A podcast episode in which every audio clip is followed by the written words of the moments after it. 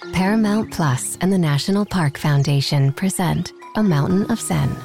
This Earth Week, you can live stream seven national parks for seven days on Paramount Plus. Paramount Plus, official streaming partner of the National Park Foundation.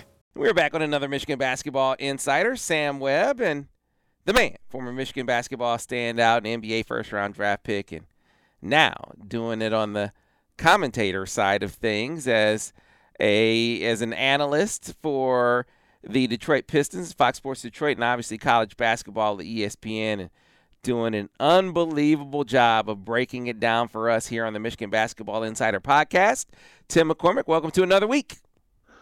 Hey Sam, uh, really, really looking forward to talking some Michigan hoops today, and you know, I was um, I was listening to my Sirius radio, 80s on eight, right after the Ohio State game on Sunday, and and I heard Paula Abdul. One step forward, two steps back. it just made me laugh and think about the, the, the, game the last two weeks. So we'll we'll, we'll see. I, five in a row, you know, everything looked great. I was extremely optimistic about Michigan, their chances in the Big Ten tournament and the NCAA. I thought they had really figured some things out. And then Wisconsin and Ohio State, two losses in a row, not quite as optimistic. And uh, you know, the, the thing I want to talk about today is that you may remember Juwan has a couple of catchphrases. He talks mindset a lot, but one of the other ones is you probably heard this. He uses the term "we're a solution-based program," and and and I, I think that's important at this time to, to figure out the problem and devise a solution. So here are the problems: erratic three-point shooting, erratic three-point defense, limited post play, and and and I and I think those are, are going to come up a few times on our podcast today. Yeah, and you know, recurring theme in both of these games, uh, just what had been a strength uh, this season for this team is, you know, guarding the three point line, and in this in these last two games, that strength uh, didn't manifest uh, as both both Wisconsin and Ohio State shot threes at an impressive clip uh, no, that was a big factor in, in, in both games. We'll start off with Wisconsin, and obviously in this, uh, you know, in this game, Tim, you know the the absence of Eli Brooks looms so large, and as often is the case, and this was, you know, kind of in the conversation whether it's you and I or whoever we're, we're talking Michigan basketball with, you talk about Eli Brooks, you talk about what he is on offense and what can he do on offense, and where how has he improved on offense. But his his biggest impact, you know, I'd argue comes on the defensive end of the floor. And boy, was that evident in this game against Wisconsin as you know, it, it was it was a struggle for Michigan with their big lineup, uh, you know, kind of keeping keeping Wisconsin in check. You're right, Sam, and, and sometimes you don't appreciate a guy enough until he's not there. Uh, today's perimeter-oriented game is so based on on guard play, and I remember broadcasting a game uh, for UConn, and Jim Calhoun told me that his goal is to always have two point guards on the court. They make everything easier. They're fast on defense. Pick and roll defense is so important in today's game, and they make everybody else a better player. And so it, it goes back to this. Now we've been so complimentary of Juwan this year, right? We, we talk about all the, the brilliant moves he made. They did the, the, the you know the postie against Trevion Williams at Purdue was great, spot on, and the way that their pick and roll coverage evolved against Michigan State. But I, I have to say, I think that it was a, a mistake of Michigan to go with a big lineup versus Wisconsin. It, it just didn't work out. And looking back on it, look, I'm not I'm not blaming anybody because I can see, you know, why why you would want to go big. Um, those are the best players that Michigan has. However, covering the swing offense, and you can go back to Bo Ryan's days.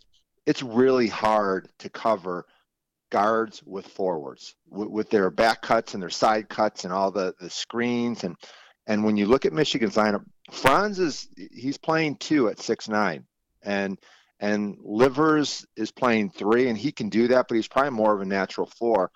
And Brandon Johns is a good athlete, but that offense is hard for a big power forward to cover. I think DeJulius should have started and played 30 plus minutes and and given him a chance to play on and off the ball. I, I think that that's their best lineup. And I and I listened to Juwan say that that he believed that that fatigue and fouls were a real concern. But Xavier plays big minutes every game anyway. And I think with two point guards, Michigan could have covered Wisconsin much better. And and they wouldn't have given up nearly 80 points at home. That's just it's not good enough. Yeah, you know, I, I think he in in listening to him after the game, he he was it, it was definitely the cautious approach, thinking that he had to have a ball handler uh, in reserve, that he had to he had to play the guard the foul, guard against fatigue. If not for Xavier Simpson, it, it, you know, for the additional uh, minutes load on Dave DeJulius, and I, you know, for me, less about fatigue and more about more about foul management. But clearly, clearly, a smaller lineup uh, is is better or would have been better defensively against them. But it was it was uh, six and one half dozen the other. I think he was like pick your poison, and I think he thought that it was a bigger risk.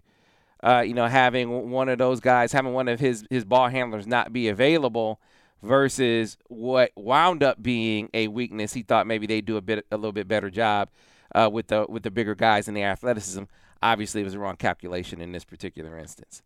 I, I um I, I do think it was a miscalculation and and I also think and look I, I want to be sensitive about you know injuries I, I um I broke my nose I played with a mask I know I know it's a challenge um but but just like when Isaiah Livers was held back against Rutgers because they thought they could win without him and it was a, calculated gamble and and it turned out to work in their favor if if Eli Brooks could go, and remember, a broken nose is is a non-weight bearing injury, right? It, you're you're not going to aggravate it, and you're you're you're not going to make it worse unless you get a fluke elbow or something. Um, I was at their practice on Wednesday night, and I watched I watched Eli. His energy was great. He didn't practice, but he was going through shooting drills and doing some running, and and I thought, you know, he's good enough to play. And if um, if Michigan basketball's philosophy is to you know to when a guy's ready, make sure he has a chance to have a full practice, then that's conceptual, and I'm not going to argue with that. But it just seemed a little bit overly cautious, and so I, I when I saw him not practicing, I thought, okay, he's probably not going to play, and that's going to cause a real problem because Michigan is not going to be able to cover their screen game. Yeah, you know, they the, the way at least the explanation they gave was that it, it wasn't the it, it wasn't the resetting of the nose after the break. They said he developed a sinus infection that uh, you know that was bad that led to you know led to some you know some congestion problems in his head led to some some headaches had to get it cleared up with the with some antibiotics. Uh, and that was the reason. It wasn't necessarily the, the the break as much as it was the you know the you know whatever it was whatever you know he picked up after the break that kind of led to the congestion in his head and they cleared it up with medication after that. At least that's what they said uh, after the fact that that was the issue as opposed to the break itself.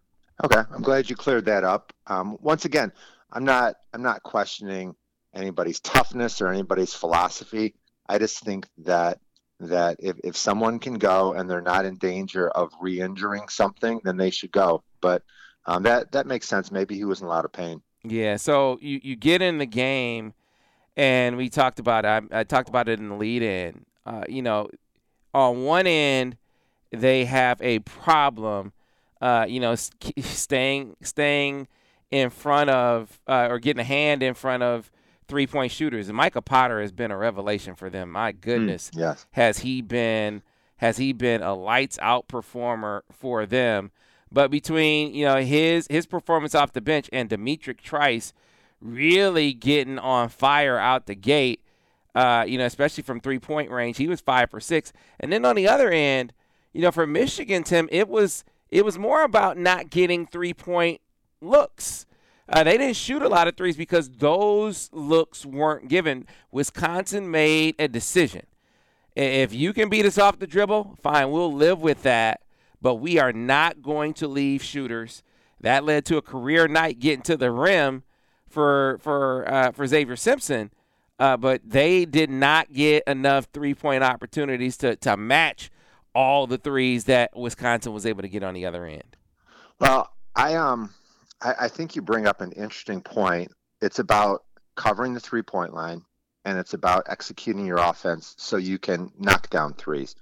So I, I um I remember back when my son Kellen was probably eight or nine years old, and it was Christmas time, and he wanted a bike, and and so I put it together for him, and I I'm not real detail oriented, so I just started grabbing parts and putting them together. And you've got kids too, you know how that ends mm-hmm. up. You know, at the end I had three or four extra pieces and the, the wheel wouldn't go right and, and and so I didn't I didn't follow the fundamentals. I didn't follow the instructions. Michigan did not follow the instructions against Wisconsin. And I didn't think they did a great job against Ohio State too. Let me let me put it this way when I was at practice on Wednesday, I knew that covering pick and roll was going to be really important. And Michigan spent probably 25, almost 30 minutes on pick and roll defense. And and they did a lot of, of screen defense called ice. Ice means that you keep the pick and roll down towards the baseline. Mm-hmm. You don't let it get to the other end of the or the other side of the court and Michigan was tight. Their guys were yelling. I was at the other end and I could hear them like they were right next to me. Very enthusiastic, very very detail oriented. And then when the game started, all of a sudden they didn't ice. The, the, the ball screens were very effective. They were causing switches. There were back cuts. And what happens is when your pick and roll defense breaks down, then guys are scrambling and they're leaving shooters open. Michigan against Ohio State and Wisconsin was outscored by 36 points from three. That's that's like putting the bike together without really following the instructions. You're going to make mistakes. At the other end, how do you get threes? You execute your offense. You make crisp cuts. You throw hard passes. You you know you follow your offense and you do it to the best of your ability. And there were just times that I thought the offense was a little bit stagnant. I thought that the, the pick and roll defense was not crisp and, and decisive. And that's why they lost two in a row. So you know, follow the instructions and then everything is going to work. Yeah, they uh, they they talked about the lack of communication, uh, lack of communication on switches. Obviously, uh, their ball screen defense was blown up a bit, and then just the, you know, as dialed in as we've seen them be defensively at times, you're going to make mistakes. There are going to be times where uh, where maybe, as we said, you aren't as dialed in collectively. But some of the individual mistakes that that we would see, hey man, if if if things are blown up, uh, you know, assignments are missed, uh, and you got a decision to make, you know, make make a mistake allowing a guy to go to the basket as opposed to letting him shoot a three. There was one time where you know, there was a you know there was a, a, a situation where I think it was Micah Potter was on the perimeter, and there was a there was a basket cut off of Micah Potter, and both guys went with the cutter. And I'm like, look, you mm-hmm. know, in, in, this instance, you know, if you're gonna make a mistake, let a guy shoot a two versus the the the Big Ten leader in three point shooting right now, and Micah Potter get a clean look from three. That was just to me an example of of a team just not being down. And it, it's it's interesting that you bring up practice not carrying over to to the game. That to me, it, it explains what I saw in the game, even beyond the you know the the game plan part of it that was fouled up. You even had just you know individual breakdowns that in the moment, hey, okay, our our, our defensive plan is blown up here. I, what do I do? Well, if I'm gonna make a mistake, this guy he might get by me, but he's not gonna get an open three. Instead, that guy got an open three, and that happened a number of times on the day. Agreed, agreed. And there were there were a lot of teaching points uh, that that I thought should have been cleared up for Ohio State. But when you go on the road, it, it gets really difficult. You know, one other thing that I wanted to talk about, Sam, is um, first of all, it's it's about coaching. So Wisconsin, they're they're really good. They're really good. And when you when you think about the fact that when you watch a team early in the year, you get a you get a, an image in your mind of who they are and what they do. And then they lost Kobe King, one of their best athletes and playmakers, and and they've actually gotten better. They're, they're very solid the four and the five. Greg Gard has made the swing offense his own. Um, so I, I definitely wanted to to to, to say it. I, I admire the way they play. D'Mitrik Trice is, is really improved. So kudos to Wisconsin. I think they're going to have a really good March. They're going to have a really good Big Ten tournament. I think they can advance to the Sweet 16 and beyond. I, I really like what they did. Um, can, can, I also share a comment about Juwan Howard? Um. Yeah, and it's based on we we don't always get access to you know how they how they run their system in practice, and I jotted down three things that I really liked about the Michigan practice last Wednesday. The the first one was Cole Bajema was running along the baseline and he dove to save a ball. It kind of reminded me remember the play where Bobby Orr scored the winning goal and he dove through the air like he was he was completely airborne. I know I probably distanced myself from a lot of our younger audience members, but like imagine just running as fast as you can and diving midair and and he um he hit the floor hard and he grabbed the ball and 15 players and 10 managers all ran over and they were jumping on him and simultaneously celebrating. It was just such a it was such a cool thing, and that's a sign of a team that likes everyone. Um, the the second thing is during free throws, I watched very carefully because Juwan walked around the court in counterclockwise, and he stopped and talked to each player. Um, you know, sometimes he had some cool handshakes with a couple of the guys, and he patted some on the back, and he had some teaching points that I thought were really good. But he he touched every single player, which I thought was really cool. And then the the last thing is um, they were talking about pick and roll defense, and he asked Xavier Simpson, then he asked uh, Isaiah Livers, "How do you think we're running this right now? What did you see from these last few plays?" And he empowered those guys, and it was really, really a special moment. He's he's he's got a great connection point with his guys. Yeah, you know, it was uh, it was a career night for for Xavier Simpson. Uh, you know, he had 32, and that was with some missed layups. You know, Michigan missed some and they missed some point blank shots where the ball rolled off the rim in, in, this game. Not to say that, that was the difference. I mean, they lost this game on defense more than anything. There are some some bunnies, some chippies they missed, and yet he still had 32 points in this game uh, to lead the way for for Michigan. Again, they made the decision: if you can beat us off the dribble, we'll live with that. Uh, but we won't live with open threes, and so it was really Xavier Simpson getting to the rim. Franz Wagner did a good job of getting to the rim. I'm curious because, uh, you know, another issue for Michigan that showed up in the Ohio State game as well, as it was an off night for, for Isaiah Livers, uh, Tim. And I, I'm curious if you, you know, what you've seen these last couple of games when you watched him again against Wisconsin. It wasn't three point shooting as much because they didn't allow a lot of a lot of threes. He was one for two from three point range, but he was three for ten overall. And those those those struggles carried over in the next game. I'm curious if you were able to pinpoint anything as you watched him. Uh, you know, does it look like he's laboring any? Is it just a matter of being out of sync, out of rhythm? What do you see when you watch Isaiah? So I um I, I have an analogy that that I think is very similar. When when I was playing for the Houston Rockets, I had had a knee surgery, and I was out for about six weeks. It's you know about the same time that that we saw Isaiah Livers laboring through his his groin injury, and I remember when I came back. I, I was so ultra focused and so excited and I had been working on my conditioning and and I played really well as well as I could play for three straight games, and everybody was really excited about it, and I couldn't sustain it. Like I, I was, I was, I was energized by being back on the court, and everything was new and fresh and exciting, and and it looks to me like like the the, the energy level in Isaiah's game has dipped a bit. He's not he's not laser focused with his cuts. He's not running quite as hard.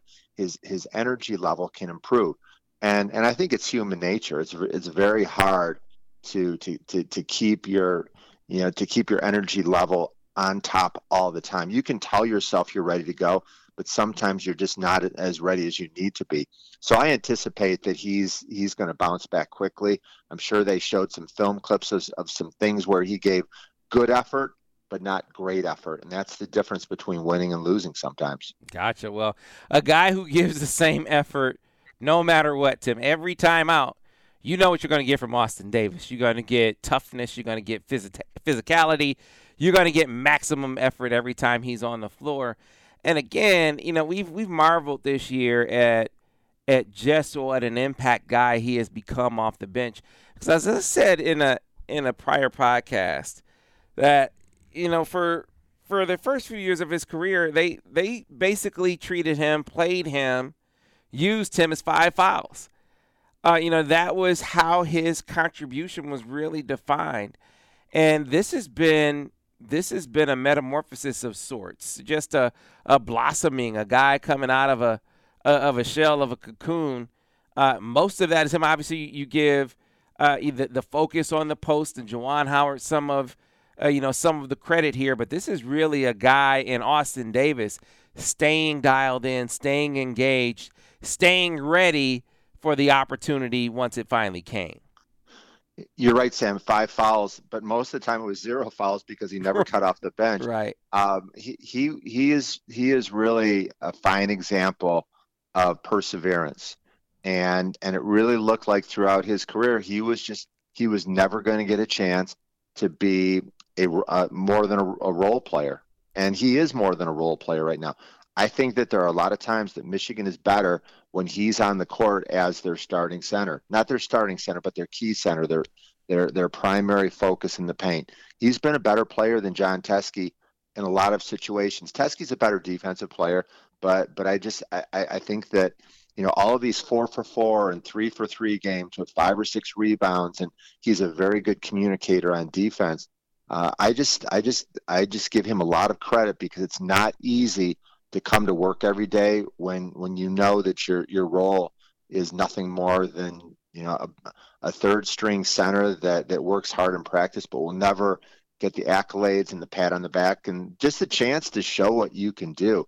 Um, it, has been a very very real success story. Yeah, and I know it's a a, a, a you know one that is very sort of personally fulfilling for you as a guy that's worked with Austin over the years. So uh, something that'll come through is in this week's sit down Tim McCormick with Michigan Center, Austin Davis.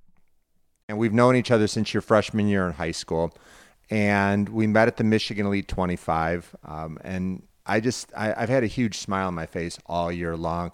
Thank you very much for joining us, Austin. Absolutely. Thank you for having me. So, when we met at the Michigan Elite 25, also known as E25, uh, what was that experience like for you? Uh, I mean, it was incredible. You know, uh, coming from a small small town, I, I hadn't really uh, you know been exposed to that kind of that level of basketball yet, and getting to go to there, go there, and uh, you know play against some of the best players in Michigan was tremendous. Um, I mean, going up against bigs like you know Seth Meyer and uh, excuse me, Luke Meyer and Seth Dugan. Um, you know that that first year was, was tremendous, and uh, you know I really loved how it was. Uh, you know, not just about basketball there. Um, you know, really, you guys instilled. You know, being good young men. You know, taught us a lot of life lessons there, and I, I really loved that it wasn't just about basketball. So I, I, remember talking to you and your father when you were going through the recruiting process. John Beilein had some specific things he wanted to see out of you and possible suggestions uh, before he would give you a scholarship. What what were some of those? Um, yeah, definitely. Uh, you know, coming out of high school, uh, I, I, was I did not run very hard. You know, that was just, um, you know, that was a, a, big one with him. You know, we worked on that a lot. Uh, my first year here with Coach Sanderson, uh, he helped me tremendously with that. Um, and then you know getting out of my comfort zone. You know, Coach B's system. Uh, you know, stretched the floor a little bit more, and uh, you know, incorporated some things that I might not have been uh, as comfortable with at the time. So it was definitely a learning experience. Tell me a John Beilein story. Something that that you know he um, he taught you something, or he made it hard on you. I know that there's a story that you want to share. So so it it kind of goes in line with the, that running thing that, that we talked about a little bit. Um, you know, he would always say, uh, you know, because when I was younger, I, I, weighed a lot. In eighth grade, I was like 6'3", 280 or so. Uh, you know, I was a big left tackle. Um, and then, then, you know, I grew and lost some weight, but, uh, he, he knew that, you know, uh, you know, going through the recruiting process and getting to know each other, I, I told him about that. And, uh, if I, if I had a day or something that I wasn't running great, you know, he would, uh, he'd always say, you know, you gotta, you gotta run like you gotta take that 70 pound backpack off. You can't, you, you know, you used to have to run with that big old backpack on. Now, you, now it's off. Now you got to run like an athlete. So that was this, you know, that was probably uh, one that I remember the most. So you don't appear that that your system or your your style of play really fits John Beilein's. You know, he's more skilled perimeter and, and but you play exactly like Juwan Howard wants you to play. It seemed like a great fit. Um, what what have you learned from Juwan? What are some of the things that he's helped you emerge as a Big Ten presence? No, absolutely. I mean, uh, it was very tough in Coach B's system. Um, you know, just getting comfortable and, and learning that that because that really wasn't a part of my game then. Um, you know, I loved playing for him, but that was that was definitely tough. Um, so, you know, so the transition to Coach Howard's system's been been really great. Uh, you know, he's he's instilled a ton of confidence in us. You know, from top to bottom on the roster, he's he's always encouraging us, supporting us, and you know, not only on the basketball court, but in life and school and everything. Um, so for for myself personally, you know, that confidence has has been key.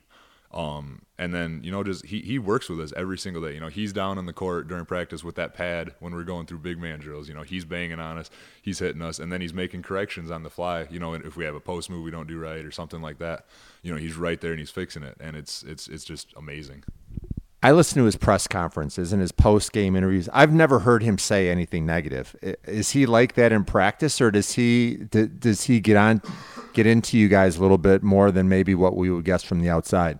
No, I mean there, there's definitely times that uh, you know he'll, he'll get on someone. You know you have to. Um, you can't let you can't let things slide. You know you have a standard and you have to you know hold everybody to it.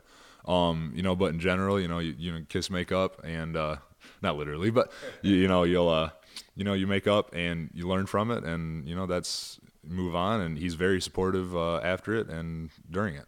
Someone asked me, why is Austin emerging now? How how did he get so good? I would imagine that going head to head with Colin Castleton and Jon Teske every day has to be really a big important part of your development. Yeah, absolutely. And I mean, and Jaron Faulds too. You know, he's he's a scout team guy. You know, they don't get enough credit. They come out and you know they bust their chops every day in practice and you know go at us full blow and they, they really make us better. But uh, no, I think all the bigs have uh, have definitely uh, you know improved a lot this year. Um, you know from from going at each other. You know, I, I think we played tremendously hard, in, in, especially in practice, going at each other. And uh, then, you know, all of us have learned a great deal from coach as well. In the Big Ten or anywhere, toughest big guy you've had to face? Toughest big guy. Um, I mean, that's a great question. There have been a lot of them. I mean, uh, I guess in terms of maybe post moves and stuff, um, that'd probably be either Trevion from uh, Purdue or Caleb from, uh, you know, Ohio State. Um, in terms of just pure body. Uh, Isaac Haas last year, um, I was able to you know get in and play against him a little bit in the Big Ten tournament, and that that was a big, strong dude. So you've got some decisions to make after this year, right? You know, you um you've got one more year of eligibility, and you're doing well in school. Uh, you could come back and be an integral part and maybe compete for a starting job here, or you could grad transfer and you know, who knows? You you could play at, at you know in the ACC or the SEC or wherever you want. How do you go about making a decision like that? Um, you know, I, I think it'll it'll be a tough decision. Um, you know, we'll get there when the time comes. Um, I love Michigan, and uh, you know, right now I'm just focusing on you know making this the best season with my teammates and enjoying it. You're a big hunter, big fisherman. What what do you hunt for? Uh, I, you know, I love to hunt, you know, white-tailed deer, uh, turkey, squirrels, all that kind of stuff. Uh, my little brother is, uh, you know, my favorite hunting buddy. You know, so we uh, we go out to the family farm and do that stuff quite a bit. Um, you know, he he's more the reason I got into fishing. Uh, you know, he's he's a bigger fisherman than I am, but you know, he's pulled me into that, so it's it's been great. Do you have a, a certain point trophy buck to your credit? Um, I haven't, I haven't killed anything huge. Um, you know, I, I've killed a couple, you know, really big bodied deer, but nothing, nothing huge in the antler department. What about a? Do you have a large bass, or what kind of fish do you like to catch? Um, you know, I, I love to catch panfish, honestly. Like you know, the smaller bluegill stuff like that. You know, I just I like quantity over quality in that in that aspect. I like a little more action. Uh, so you uh, you grew up in Onsted. Where, where's Onsted? I know it's a small town. I've actually been there, but tell everybody where you're from and what it's like there. Um, it's in the Irish Hills of Michigan. Uh, it's about uh, 45 minutes to an hour uh, southwest of Ann Arbor here. Um, about five minutes from uh, the the racetrack and uh, MIS in Brooklyn. Um, you know, it's just a small country town. Um, you know, not a very big school. Uh, love Onsted schools. Mom's the principal, elementary principal there, so you know we're very. my family's very tied into the community, um, and it's it's really a great place to grow up. I think. you know, being such a small, close knit town, uh, you know, everybody everybody there has had has a hand has had a hand in one way or another in uh, you know molding me and shaping me into the person that I've become.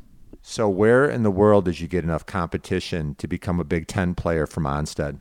Um, you know, I, I think that you know the LCAA is a good league. You know, it's very physical. Um, you know, you might not get a lot of uh, you know necessarily high high level college basketball players out of it, but uh, you know, it's a tough league. And then uh, you know, playing with the Mustangs, um, in AAU um, for a couple years really exposed me to uh, you know that that side of basketball as well. So that was a tremendous experience.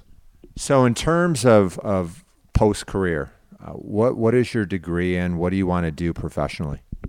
Um, so I'll get my bachelor's degree uh, after this semester in uh, movement science. So um, hopefully, uh, eventually, I would like to go to physical therapy school and become a physical therapist. So what what is movement sciences focus on? Is that like kinesiology and things like that? Yeah, yeah, it's it's in the kinesiology department. Um, you know, it's a, a lot of you know the movement of the body, how um, you know how outside forces shape it, how they affect it, you know, stuff like that.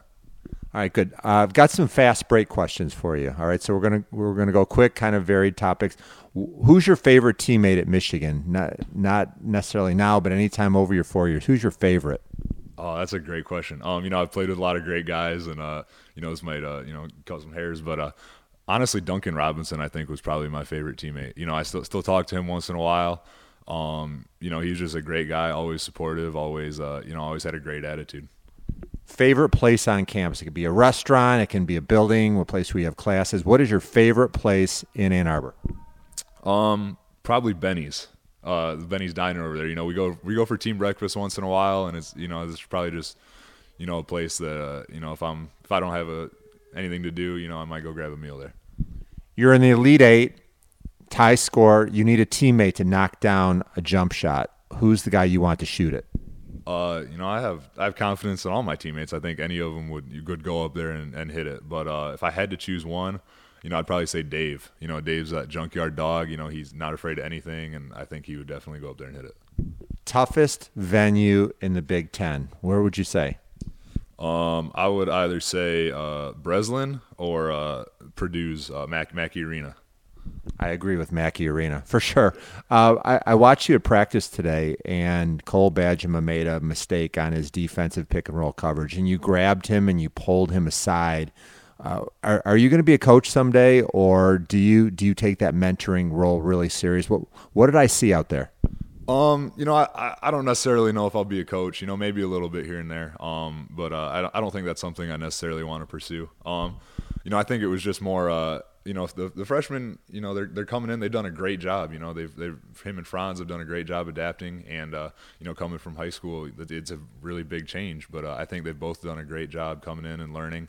Um, you know, but it's your first year of college basketball. You're gonna get make mistakes. You're gonna, you know, maybe have some difficulty uh, um, understanding something or learning a new concept. And uh, I think it's just, you know, it's really the older guys in the team's job um, to step in and you know kind of help them out a little bit with it. I read that your nickname is Custard. What in the world is that? Where did it come from? Does anybody call you that?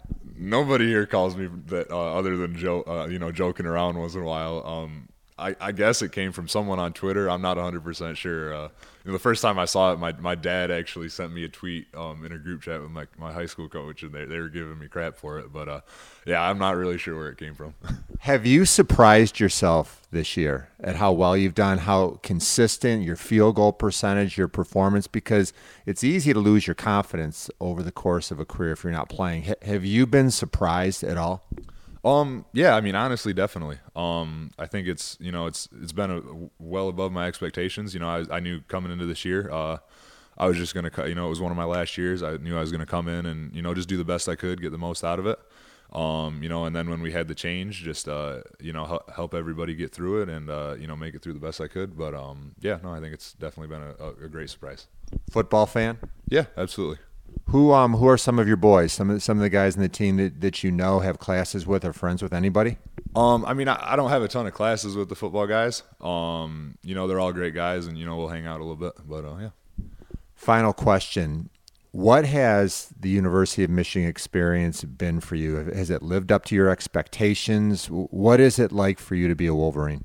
I mean, it's it's it's incredible. You know, I I am so glad that you know four years ago, I made the decision to come here. I guess it'd be five now, but you know, I made the decision to come here. Um, you know, it's an it's an incredible university. I've learned so much from, uh, you know, the, the academic staff, um, coaches, every, athletically, every, just on really all aspects. It, it, encompasses everything. It's an amazing university. Um, you know, it really really forces you to grow up and uh, you know shapes you and uh, you know makes you into a better person. So I'm very glad I came here. Austin, very proud of you. Thank you very much for joining us. Absolutely. Thank you for having me. Sam Webb here, back on the Michigan Basketball Insider with Tim McCormick and Tim. Another great chat. It, it, got me to thinking, and you mentioned this before the interview with Austin. You said in many situations that Austin has been, uh, you know, the better center for for Michigan. He is, to me, unquestionably Michigan's best low post threat, best low post scorer. You gave awesome analysis a couple of weeks ago where you you talked about Jon Teske as an angle scorer, and time and time again uh, you know, as we've watched him play since then, that's stuck out in my mind. And you could see it before that as he tries tries to score over people. That it is he he uh, he winds up off balance. Guys get into his body, knock him off balance. You know, balls wind up being short. It's just not a high percentage shot for him. And so I'm I'm raising this topic again because I was one, admittedly, that for a long time said, you know what, you got to be belligerent with Jon Teske in the post. You got to give him the ball. You got to feed him. You got to you got to explore that more and more. Where they've done it to the point now, Tim, and I wonder if you agree, where you know what that is. Like you you, you kind of see what that is and what that isn't, and, and and maybe that's you know maybe that's ice skating uphill to try to continue to do that. Uh, even to as much as they they've done it to this point, and rather than do that, what he's good at, you know, obviously pick and roll offense, and he's still, uh, whether it's a short roll, a pick and pop, that is, you know, 15 to 18 footer, that is a lane that he he really seems comfortable in versus this going to him on the block. I just I just wonder if that's an exercise in futility versus when Austin Davis comes in, using him, you know, focusing on your your post offense on when he's in the game a lot there to process, right? Um, so, so Jon Teske deserves a lot of credit uh, over the course of his career. You know, he he he for for a long part of his his um his last two years with John Beilein was a featured weapon, and and as a finesse center, he thrived in John Beilein's system.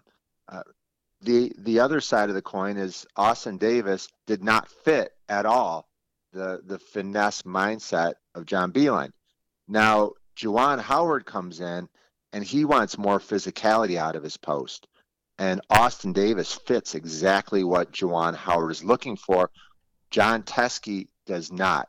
He's he's um, he's lost his confidence um, with his three point shooting. I would tell him mid twenties. You, you know, we don't need you to shoot threes right now. Let let other guys shoot threes that that have earned the right. And it kind of reminds me of Dwane Casey allowing Andre Drummond to shoot threes last year. You, you, know, he's in there banging, he's rebounding, he's defending. You know, throw the dog a bone every once in a while. You know, he, you know, let let him shoot some threes. But after a while, if you miss threes, then you don't get to shoot them anymore. Also, in the low post, we've seen Jon Teske be successful. He needs to get back to what he's good at, and that's misdirection. When you catch it in a low post, fight for low position, your low foot on the block, attack the middle, two hard dribbles, make the defense cut you off, and then you come back and you shoot that little jump hook. And that's where you get the angle. You know, he, he's not very good at just dribbling in and shooting over a contested hand, but he's very good if he dribbles hard and then comes back and gets that angle. That's what I would recommend for, for Jon Teske. And remember, he's still an excellent defender, mm-hmm. and, and he is capable of double digits. So I would see what he's what he's doing. If he's on, then you go to him, and if not, say, Jon, just keep doing what you're doing on the defensive end. Because if you're not scoring, if you're feeling a little sorry for yourself, what happens? You play 25 minutes and you grab one rebound like he did against Ohio State. That that's not going to work. Yeah, it's not. And and yet again, there there are things that you, you know are in his wild that maybe maybe will give him some some confidence. So maybe maybe they throw uh, you know some more pick and pop action in there for him because that is something that he's that he's really comfortable with. Uh, you know, seemingly when when Austin Davis is when Austin Davis gets in the game, it's not just the block. He's very good on the on the pick and roll. That's something that that Jon Teske's been good at in the past. It just seems like everything has gone the way of his post game so far, and hopefully the the things that he already is good at. He doesn't need to establish and find uh, maybe they can accentuate those things a, a little more here here down the stretch. Because you're right, Jon Teske's a you know he's a terrific defender. I I'll, I'll continue to tout Jon Teske as a passer. I think he's a plus passer. You know, I think there are a lot of things that he still does well on the offensive end. It's just that the right now it's it's like crunch time. It's the end of the season. You know, the time for discovery. I'd like to think that you can still discover things at this point in the season, but you know, we're at the point now, Tim, where you know the the sand is almost through the hourglass. Mm-hmm. And and it happens this time for a lot of players where you see the home stretch of your career and you play with a little bit more urgency and a little bit more focus. Um, you know, I I understand that it's it's really hard. You want to you want to set great screens in the pick and roll game every time you can, but you've you've got to avoid yeah. that offensive foul. Yeah, that's a turnover. Yeah, and and and so those are the little things. And look, I don't I don't want to go into the footwork on threes again, but and I and I have talked to a couple of Michigan's coaches, and they've said they tell Teske, yeah, transition defense is really important, but not for the shooter, especially at three, because he shoots it, he heads back on defense before the ball's even at the rim, and and his threes hit the front of the rim more than they hit long, and and they they get a little bit flat with their trajectory. Those are all the things, and, and he doesn't do that on his 15 foot shots, but on the threes he does. So it's it's just it's the little things that make the biggest difference. Right. All right. So moving on to the Ohio State game, and we talked about it as a chance to really exact some def- some revenge. They got Eli Brooks back, albeit a masked Eli Brooks back uh, in this contest. Uh, and again, you know, we look at we, we, we look at the the three point defense in this game. Meanwhile, Michigan got many more opportunities, Tim uh, but they weren't they weren't efficient outside of of Franz Wagner, who who seemed to really, and we didn't get into this very much. I felt like against Wisconsin, they really started getting Franz involved offensively later in the game. And you know, I'm a I'm a stickler for riding the hot hand, and he's been playing so well. You know, getting him incorporated in, in the flow earlier to me, I think is a is a real good formula for them. But Franz, he was the you know he was the most consistent guy offensively for them against Ohio State, including from three where he was four for eight. But no one else really shot threes worth the you know worth a lick against uh, against Ohio State. Meanwhile, the Buckeyes were on fire. They shot even better against Michigan than than Wisconsin did. Yeah, the the three for eighteen um, from three for everyone not named Franz Wagner. That that's not going to work. And part of it is Ohio State's really good. There may be a four seed. They've won eight of 10. They are sort of what I envision Michigan being after they won at Purdue. Um, you know, we can blame some injuries, but Ohio State's without Kyle Young and Alonzo Gaffney as well, and they still beat Michigan by 14. Uh, I, I, will say this, though it, it's possible to play a good game and lose. Columbus is a tough environment for sure. And I thought Michigan did some good things. Remember, they were tied with seven minutes to go.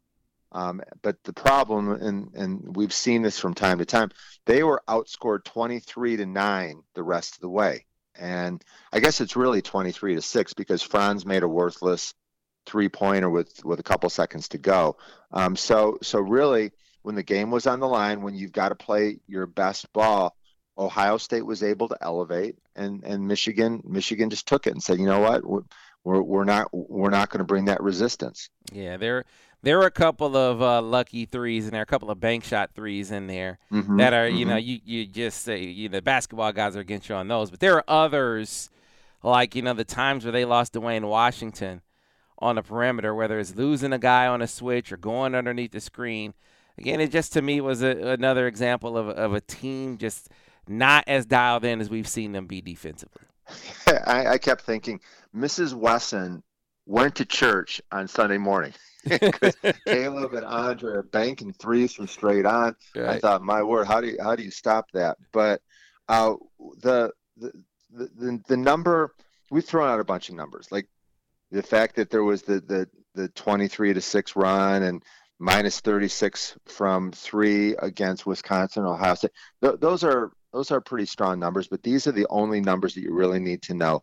During the five game winning streak, Michigan gave up 60 points per game. During the last two losses, they gave up 79 points per game.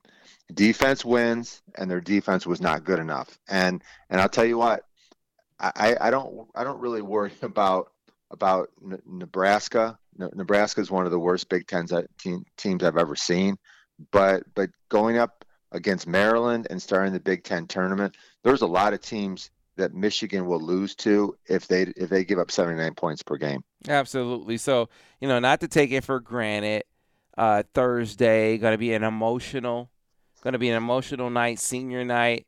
Xavier Simpson and and Jon Teske, the most games and uh, in Michigan basketball, in Michigan basketball history uh, that they've been a part of, and, and most wins. And, and this is a you know this is a, a, a, duo that that came in together, played a lot of basketball, and you throw Austin Davis in that mix. I know there's uh, you know some a lot of hope out there in in the fan base that maybe this isn't it for him, but still celebrating him just in case. This is a you know a trio that's been a part of a lot of winning here in Ann Arbor, Tim, and some guys that are doing a really good job, I think, of leading the way for the team this year. I um I think that they deserve a great send off. They're they're true Michigan men. Um, we we heard that when they both joined our podcast. We've had all the seniors on. Um, the, the, the winningest players in Michigan basketball history, and I, this might be a little bit of a crazy thought. I I um I've talked to some people that said they they know John Beilein's back at his house in Ann Arbor from time to time.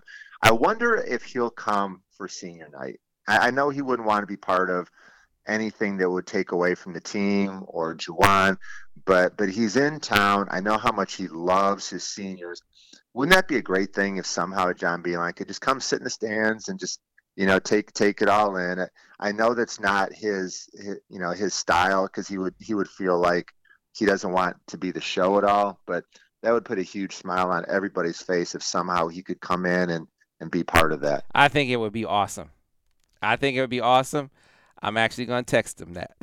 hey, no, I, I, you know, I'm, I'm, I'm like, hey man, you should come on out just to see if I'm he. Going to do that. I'm going to do that too. Let's start. Let let let's start that movement. Um, but one thing that I, I I wanted to bring up is that how bad is Nebraska? Yeah. Uh, they lost twice to Northwestern, and this will tell you everything that you need to know. In that last game against Northwestern, eight for thirty free throws.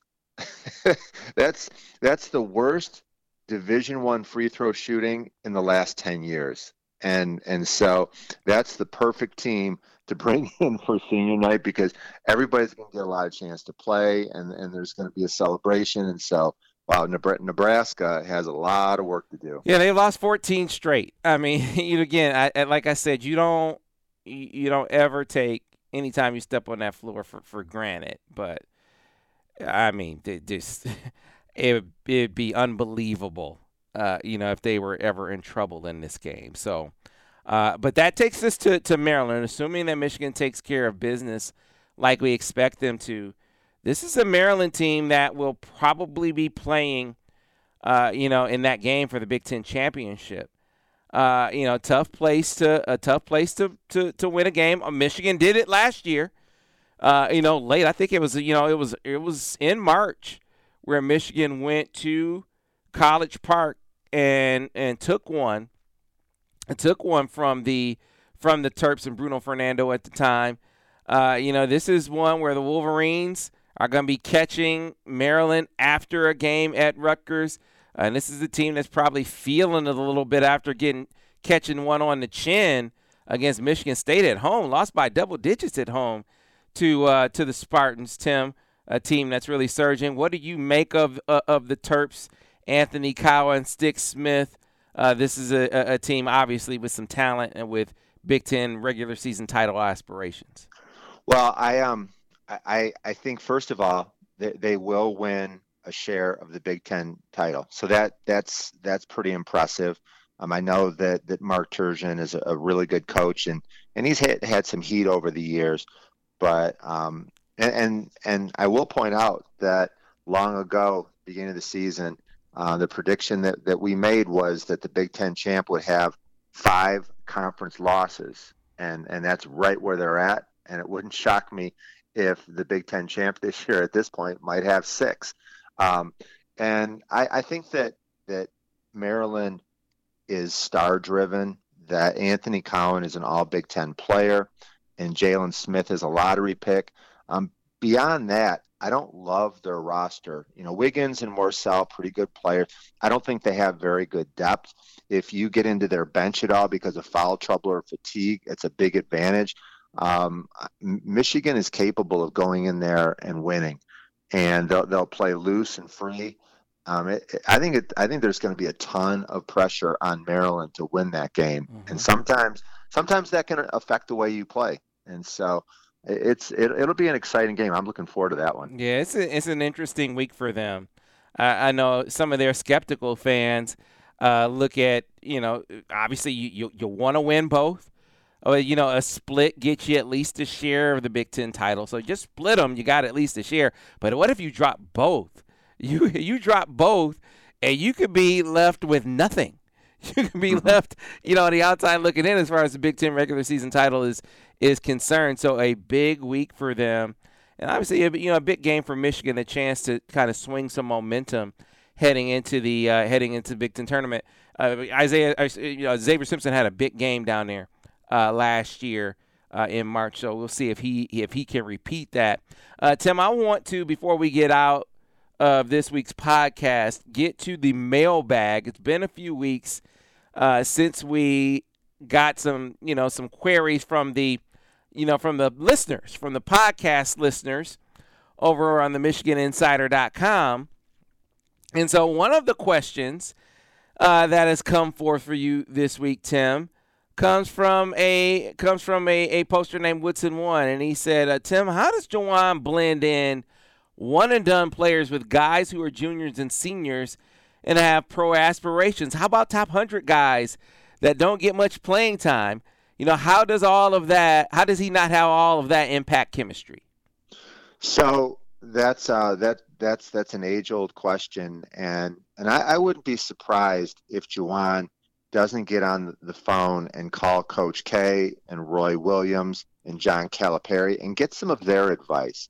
I know that that John Calipari really really endorsed Juwan Howard, and so I think they've got a really good relationship the, the, the first thought to me is that you play more of an up tempo, pressing, attacking defensive style. And the reason you do that is you encourage your guys. I want you to sell out on the defensive end with full energy. I want you to attack the ball as hard as you can because a couple of things happen with that style of play. If you're really aggressive, foul trouble may be a little bit of an issue, and that frees up minutes for other guys. And also, if you play as hard as you possibly can for a four minute stretch, you're going to be okay coming out and sitting for a while because you're you're fatigued and, and, and your energy level has to be down a little bit at that point. So I would anticipate that instead of an eight man rotation right now, that Michigan will probably employ a 10 man rotation next year. Um, also, for those those blue chip guys that come in, they're not going to be satisfied sitting on the bench. And when recruits for the following year come in, they're going to look at how much guys are playing and is this a happy team?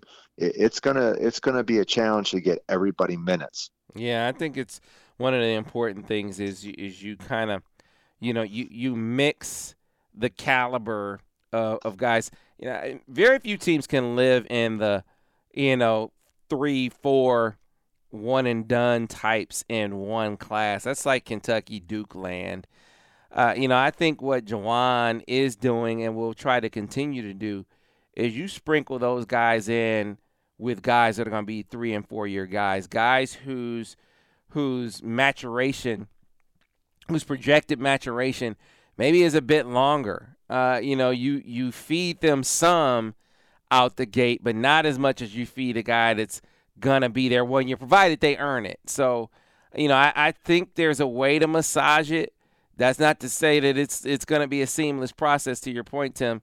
I mean, you know, feeding all those all those miles, I think will require them to to maybe change up uh, you know, how they play in order to get more guys on the floor more often. So it'll yeah. be it's a good problem to have, though. Put it that way. Let me ask you this. Um, I'm, I'm going to make a strong comment. Before I do, do you still think Josh Christopher is coming to Michigan? Right now, I do. Yes. Okay. So I, I've changed my thinking a little bit. Next year, Josh Christopher, if he comes to Michigan, is your starting point guard. I can see them doing that. I can see them. I can see them making him the facilitator. I think he is a better ball handler, a better initiator of offense than uh, than than Eli, and he is used to creating for others uh, as well. I think he can handle it mentally. Uh, not a classic point guard, but but I think would be of what Michigan has on the roster right now. I could see him being the best option uh, for that role. So yeah, I'm I'm with you, Tim. I wouldn't be at all opposed to that. I actually think it's a hell of a good idea. Yeah, and then then you've got you've got Eli as your two or someone else and and Dave DeJulius, I think is versatile enough that he can play whatever you need off the bench. I like his spark. I think that that Dave DeJulius will make a big jump next year as well. Yeah, that can certainly be the hope. And so that, that leads us into the, the next question. We'll have to make this one the last for the mailbag this week. For those of you guys who we missed this week, uh, we'll get to your mailbag questions, some of them next week. Uh, but this next one uh, is the second part from Woodson 1 and he says, uh, Tim, knowing what the roster might look like next year, do you feel like Michigan has enough perimeter shooting? A big topic for us on this uh, on this particular podcast. I do, and I, I um I just I expect that with um you know Franz and Isaiah Livers, I think they'll be your most reliable three point shooters. Um, I think that that when when you go through a season you learn a lot about what you need to work on for the next year. And and I think that Eli Brooks and Dave DeJulius are, are going to spend a lot of time and a thousand shots per day is a good goal for anybody that wants to become an elite shooter. Going from good to great. I think that a thousand shots per day can take you and, and, and make you instead of a, a 31% three point shooter, if you bump it up to 36 then all of a sudden you're a major weapon. And i think those guys are capable. Young guys they don't know what to expect yet so i'm not going to count on them. But i think that there are enough returning shooters that that we're going to be able to be, a, be able to field a really good three point shooting team. Yeah it'll be interesting to see at the five spot. You mentioned young players so you don't really know I, I do think that Hunter Dickinson is a better shooter than than Jon Teske. That's not to say that he'll be able to execute it as a freshman. Uh, but I, I, think that he has he has better range, uh, and we'll have to see how Colin Castleton uh, really develops. That was a strong suit of his, or at least a stronger suit of his coming in than it was for for Jon Teske coming in. So will that be a part of his game uh, that he can really develop and hone more uh, in this off season? Can Michigan get a little more shooting from that spot? Time will tell on that as well. But I agree with you, Tim. Another year of, of Isaiah Livers.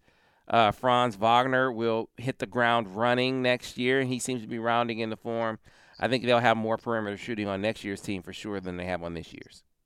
Yes, and and Sam, I am. Um, I, I want to thank you again for all of your hard work on the podcast. It's been so much fun. And one week from now, we've got a lot to break down. We're gonna, you know, review the season, but we're gonna preview our All Big Ten team, and we're also going to talk about the Big Ten tournament. So uh, we've got a lot of stuff to focus on this week. Yeah, absolutely. All right, Tim, it's been fun as always. Until next week, thanks for listening to the Michigan Basketball Insider Podcast.